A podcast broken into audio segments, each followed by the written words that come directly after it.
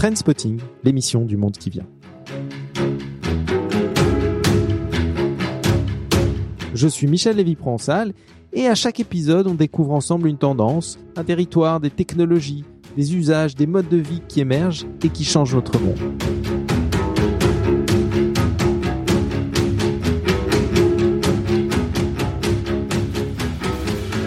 Bonjour, aujourd'hui vous écoutez le dixième épisode de Trendspotting et on va prendre notre temps.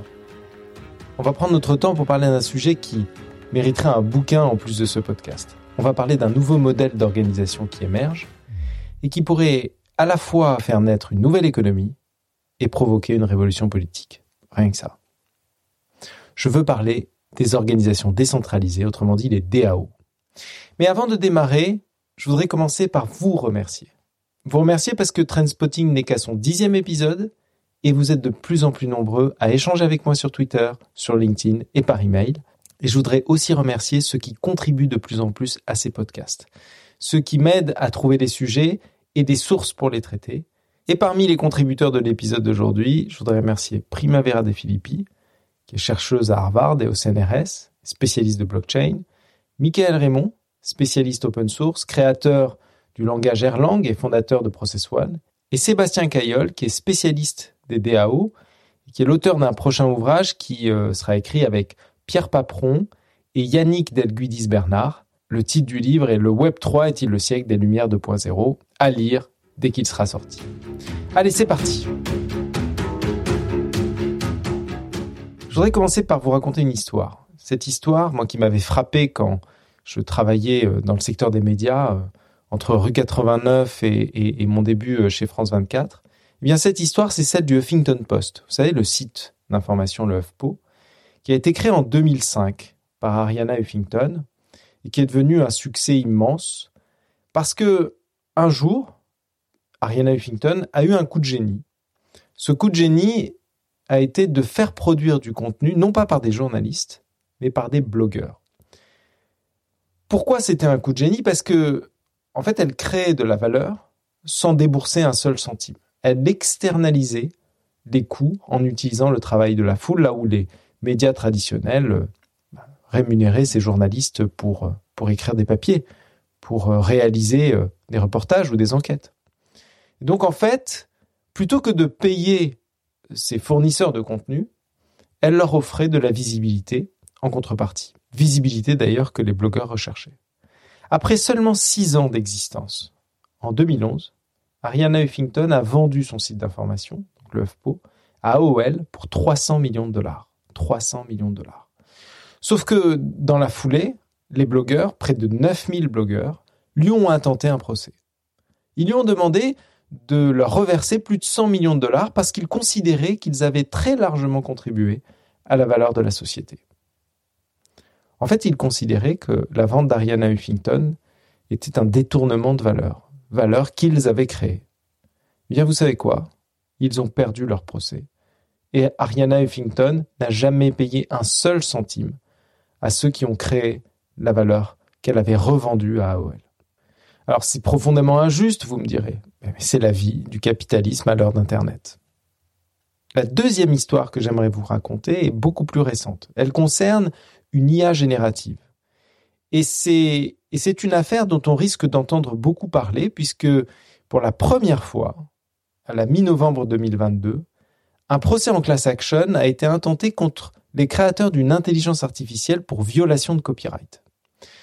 Il s'agit d'un procès qui est intenté contre Microsoft d'une part, contre OpenAI et contre GitHub.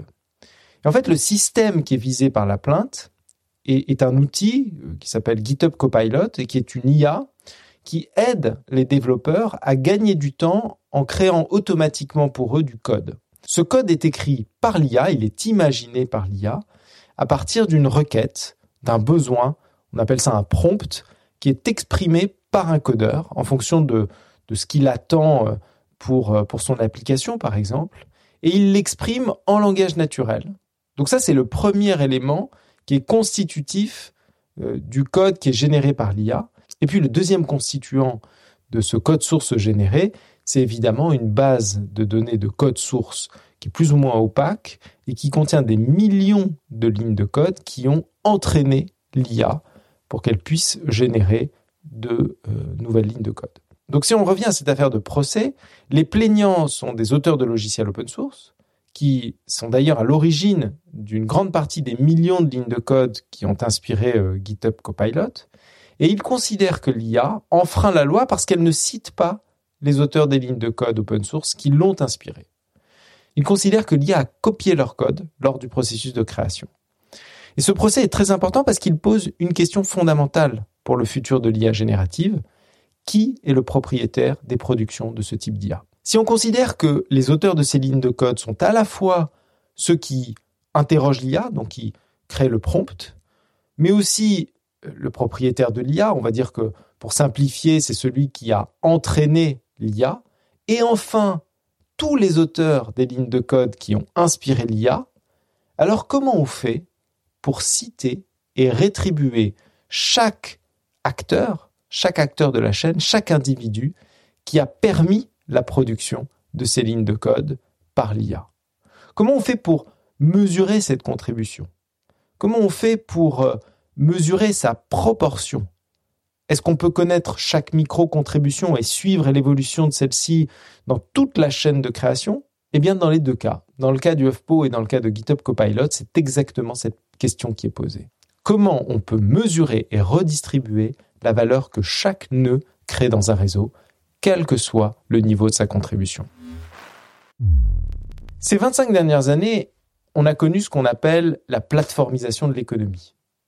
Beaucoup d'entreprises qui existaient avant la révolution digitale ont été disruptées par les plateformes qu'on connaît tous. Ces plateformes ont utilisé le pouvoir de la foule pour externaliser les coûts de production vers les utilisateurs, vers la foule, exploiter le travail de la foule et internaliser la valeur.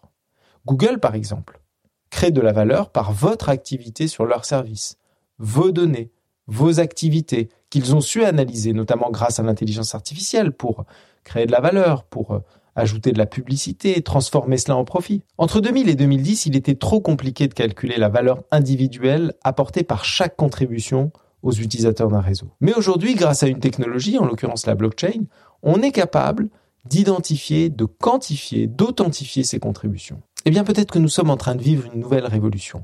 Une révolution qui permettrait, grâce à la blockchain, aux blogueurs du Huffington Post et aux auteurs de chaque ligne de code, dans le cas du projet GitHub Copilot, de quantifier, d'identifier, d'authentifier leurs contributions et donc de les rétribuer pour cette contribution.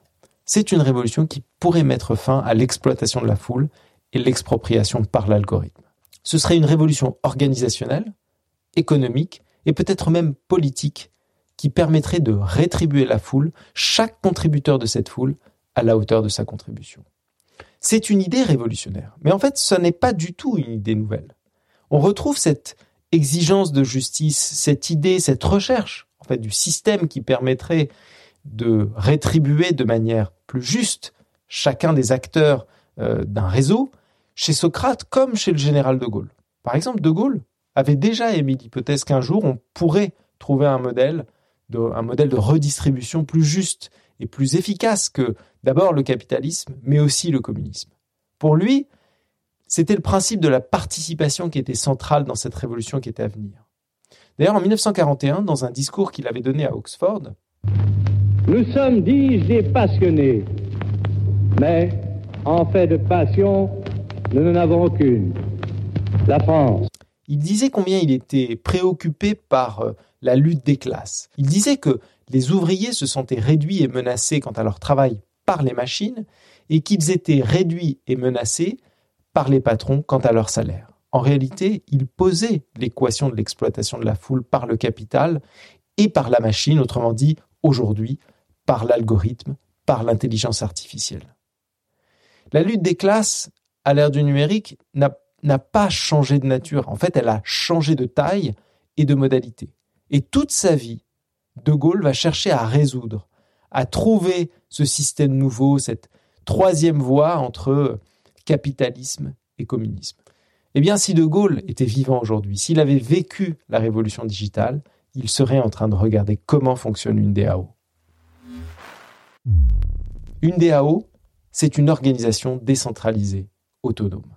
C'est un programme, un programme informatique qui stocke dans une blockchain toutes les règles qui régissent une organisation. Dans une DAO, les règles sont définies par une communauté, une communauté d'humains, qui va déléguer l'exécution de ces lois, de ces règles, à un algorithme. Donc dans une DAO, il n'y a pas de place à l'interprétation humaine de la loi. L'algorithme exécute le code de manière systématique et rigide. Une DAO, ça peut être une entreprise, une fondation, une ONG, une communauté, même un État. Et ces organisations sont gérées par des logiciels où chaque décision est prise par consensus. Le consensus est humain, il est le résultat d'un vote qui est plus ou moins transparent, à hauteur des, voix qui sont détenues par les membres du réseau, mais la loi est exécutée par l'algorithme, par le code. Si les entreprises commencent à adopter ce modèle, on peut voir émerger une nouvelle forme d'économie. De la même manière, si les citoyens l'adoptent, eh bien c'est un nouveau modèle politique qui peut voir le jour. Est-ce que c'est une utopie? Est-ce que c'est une abstraction? Pas du tout. En fait, je me souviens qu'en 2016, j'avais lu une analyse d'Accenture qui prévoyait déjà le début de cette révolution sur une période de 10 ans, entre 2016 et 2026. Il prévoyait qu'entre 2016 et 2017, on verrait les premières expérimentations de la blockchain. C'est effectivement ce qu'on a vu euh, pendant cette période-là. Entre 2018 et 2024, il prévoyait une phase de croissance, c'est-à-dire la chute des modèles euh, foireux, des modèles non pérennes, et la montée en puissance de ceux qui apporteraient un vrai service. Eh bien, on y est. On y est, on le voit avec, euh, avec la chute d'un certain nombre de projets, en effet, et en même temps la pérennisation d'autres projets. On peut citer euh, Ethereum, par exemple. Enfin, entre 2025 et 2026, pour Accenture, on entrerait dans l'ère de la maturité. La plupart des analystes aujourd'hui annoncent que 2023 va être une année très importante pour les DAO. Ils annoncent aussi qu'à l'horizon 2030, les NFT, le Web3, les DAO devraient constituer un écosystème dont la valeur dépasserait les 10 000 milliards de dollars. 10 000 milliards de dollars pour 5 milliards d'utilisateurs. Alors moi, je ne sais pas ce que ça veut dire hein, concrètement 2000 dollars de valorisation par utilisateur. Je ne sais pas comment cette valeur est calculée. Mais dans tous les cas, on s'aperçoit que c'est une tendance forte. Peut-être que c'est une tendance auto-réalisatrice, mais les investissements sont là, les projets se développent, et en effet, tout semble confirmer cette prévision de Accenture. Autrement dit, à l'horizon 2025 ou au plus tard en 2030, nous verrions les DAO devenir des organisations matures. Et possiblement, comme je le disais, c'est un tsunami économique et politique. Mais si on revient à ces dernières années et à aujourd'hui et qu'on analyse euh, les DAO qui ont vu le jour, le problème c'est que la plupart d'entre elles ont échoué. La première, Vidéo, qui a été créée en mai 2016, était une organisation qui levait des fonds, des fonds en crypto-monnaie pour financer des projets. En gros, c'est un fonds d'investissement en crypto administré de manière décentralisée. Vidéo a réussi à lever 150 millions d'euros auprès de 10 000 investisseurs en quelques mois seulement. Sauf que un mois plus tard, en juin 2016, une faille dans le code de la blockchain qu'utilisait Vidéo a été exploitée par des pirates et, ils ont réussi à voler un tiers des investissements. Ça a été euh, la fin brutale de Vidéo et c'est un des premiers scandales de l'histoire de la crypto. Dans le domaine de l'assurance, on a vu aussi naître beaucoup d'initiatives ces dernières années. Et toutes ces initiatives avaient pour ambition de réinventer le, rôle des assurés, euh, d'organiser en DAO euh, l'ensemble des parties prenantes, euh, permettre la gouvernance, l'évaluation des sinistres, le, remboursement de ces sinistres. Pour en citer quelques-uns, il y a Insurace, dont on peut voir le site sur insurace.io. Les autres semblent être arrêtés c'est en tout cas euh, ce que semble dire leur site web. Euh, c'est le cas, par exemple, de Opium Insurance, Risk, comme Ethereum, avec un C à la fin, ou encore Nexus Mutual, dont d'ailleurs la blockchain avait été hackée en 2021 et qui a provoqué l'arrêt net euh, du projet. Donc vous voyez, il y a plein de contre-exemples qui montrent que les DAO ne fonctionnent pas, plutôt qu'elles ne fonctionnent. Mais quand on regarde aussi ce qui se passe en ce moment, il y a plus de 2000 projets de DAO qui sont actifs et on peut les découvrir sur une plateforme qui est accessible en ligne, dont le nom est deepdao.io et qui référence non seulement ces, différentes euh, DAO, mais aussi tous les investissements, les membres de ces DAO et le nombre de votes que euh, ces membres ont euh, généré pour gouverner ces organisations. La grande majorité de ces exemples concernent le secteur de la finance. Mais on voit aussi se créer des initiatives qui tentent de révolutionner d'autres secteurs d'activité. Par exemple, dans le monde de l'immobilier. Il y a une DAO euh, qui s'appelle Realty, Realty avec un T à la fin, euh, et qui promet à, ses membres d'investir dans l'immobilier de manière extrêmement simple, en investissant non pas dans euh, des immeubles ou des maisons, mais dans des tokens qui sont adossés à des biens immobiliers fractionnés en toutes petites parts. Dans les univers 3D, et dans l'univers des NFT, il y a Decentraland, dont j'avais déjà parlé dans l'épisode sur les métavers, qui propose des, terrains virtuels qui sont administrés par, euh, par une DAO. Un autre projet qui est assez fascinant, parce que cette fois-ci, il s'adosse sur des, sur des terrains bel et bien réels, c'est CityDAO. CityDAO est, est une DAO qui est destinée à administrer des terrains qui ont été achetés par une communauté dans le Wyoming. Et l'objectif de cette DAO, c'est de construire une ville et de gouverner cette ville avec une blockchain. On voit aussi de plus en plus de projets qui commencent à utiliser des infrastructures fédérées qui s'apparentent à des DAO sans réellement en être. Donc on va pas trop rentrer dans les détails, mais vous avez entendu évidemment parler de Mastodon depuis que Twitter a été racheté par Musk. Eh bien, Mastodon est une infrastructure fédérée, c'est une infrastructure décentralisée, construite autour d'une fédération d'acteurs. C'est le cas aussi de Matrix, qui est un système de chat qui est, basé sur une infrastructure décentralisée. Et alors, même s'ils ne sont pas tout à fait des DAO, leur mode opératoire est, très similaire. La principale différence entre une DAO et une infrastructure fédérée porte sur le fait que dans le cas des DAO, la gouvernance euh, décentralisée, autonomisée, porte à la fois sur les protocoles, sur l'infrastructure et sur les services. Et dans le cas d'une infrastructure fédérée, en fait, chaque nœud de l'infrastructure est indépendant et appartient à chaque opérateur d'instance. La gouvernance décentralisée ne porte uniquement que sur le protocole. Bon, ce sont des détails euh, techniques de puristes, mais ce qui est intéressant, c'est de voir qu'en fait, cette forme d'organisation décentralisée, euh, autonomisée, est en train de gagner en puissance et à tel point qu'elle peut remettre en question les organisations centralisées que sont les plateformes, les plateformes numériques telles que nous les connaissons. L'identité numérique commence aussi à être gérée par des infrastructures fédérées ou, des DAO, euh, ou alors les, systèmes de partage de données, de données personnelles. Mais ça, c'est un sujet très vaste qui mériterait un épisode à part entière et je ne vais pas le développer aujourd'hui. Je vais plutôt revenir à cette révolution organisationnelle que constituent les DAO. Et, pour résumer, euh, toutes ces initiatives dont on vient de parler, toutes ces initiatives qui sont d'ailleurs listées sur, sur DeepDAO, sont comme des, tubes à essai dans un immense laboratoire. Ce sont des tubes à essai dont les, plus connus, euh, même si ça aussi c'est un sujet controversé, euh, les plus connus sont les immenses succès d'Ethereum d'une part et de Bitcoin d'autre part certains diraient euh, non, ni Bitcoin ni Ethereum sont des DAO parce qu'ils n'implémentent pas de smart contract. Mais ce qui est passionnant, ce qui est remarquable, c'est que ces projets montrent qu'une organisation sans autorité centralisée, sans autorité humaine centrale, eh bien ça peut marcher. Ethereum, ça marche. Bitcoin, ça marche. Et ça, ça pose des questions fondamentales. Par exemple, pourquoi ça marche?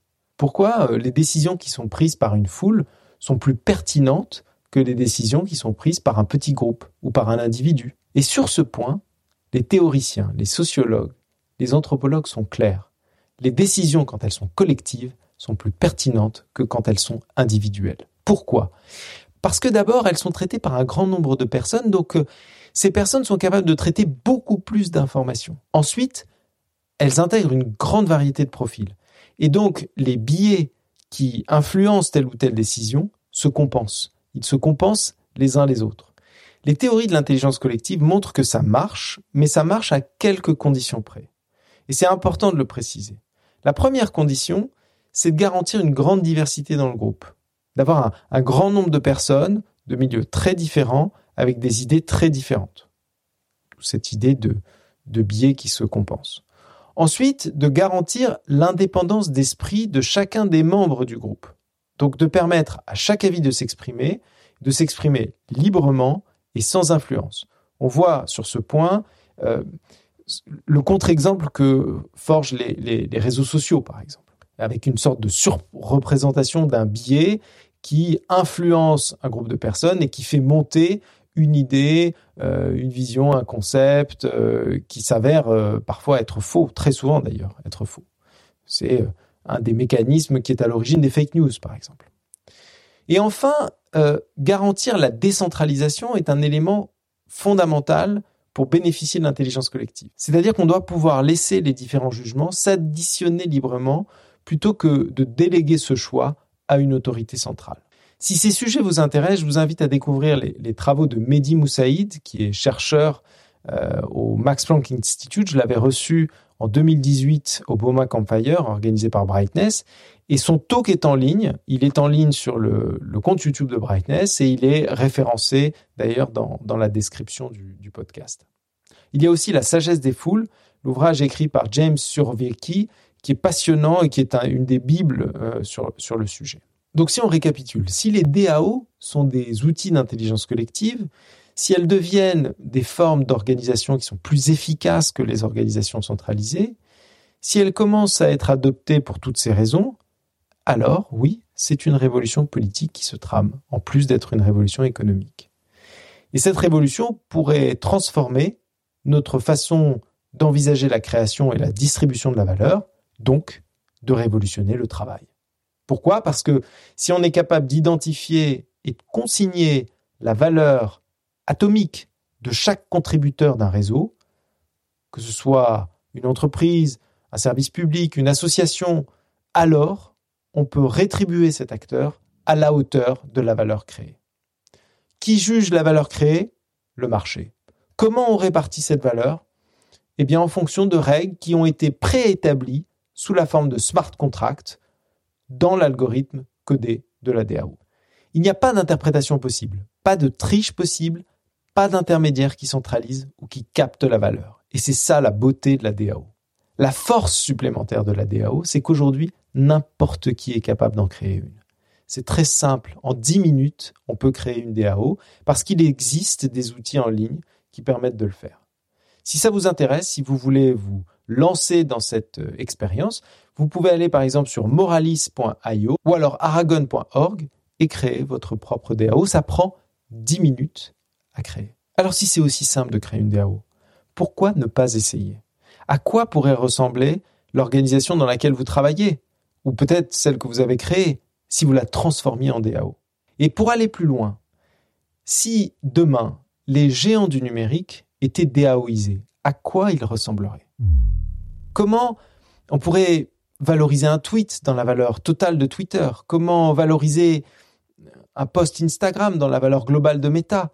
Comment euh, valoriser une recherche, un clic euh, sur euh, un résultat qui est renvoyé par Google dans la valeur globale de Google, comment valoriser un trajet dans une course Uber, comment valoriser une liste de préférences de films ou de séries dans la valeur totale de Netflix, une transaction dans PayPal, une portion infime de notre disque dur dans la valeur de Dropbox. Bref, comment valoriser nos données, nos actions individuelles dans les fortunes amassés par euh, ces géants en exploitant la foule et euh, en expropriant grâce aux algorithmes vos actions, vos données, vos contributions.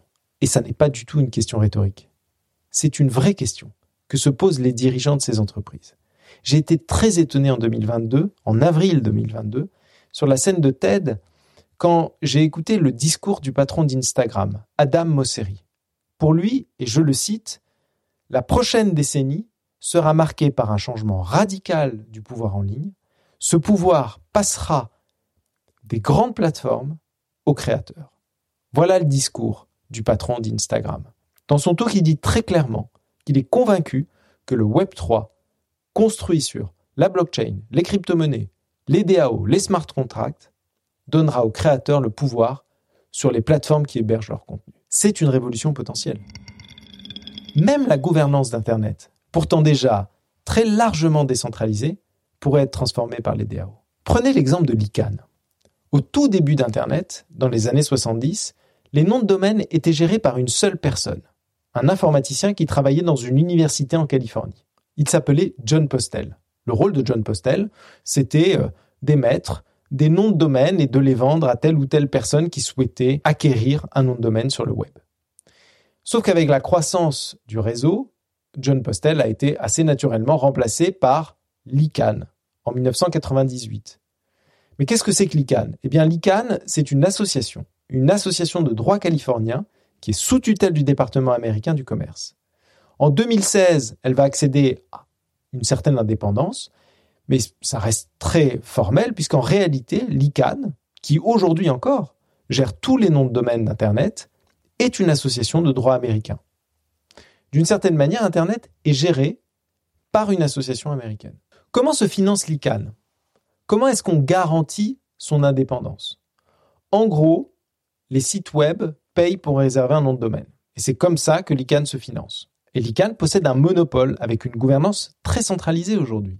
Elle a un board, un board certes international, qui pilote l'association et qui génère en moyenne 150 millions de dollars par an, pour un peu plus de 300 salariés. Ces dernières années, l'ICANN a fait l'objet de beaucoup de critiques, beaucoup de scandales qui ont émergé de la manière dont l'ICANN gérait ses fonds, à cause notamment de dépenses qui paraissaient exorbitantes euh, dans des frais de voyage, des frais d'organisation d'événements, euh, des prestations de conseil ou des, frais juridiques qui étaient souvent d'ailleurs facturés par des membres du réseau. Pour pallier à ce problème, pour euh, apporter plus de transparence dans la gestion de l'ICANN, est-ce qu'il serait possible de DAOiser l'ICANN? Bien sûr, ce serait tout à fait possible.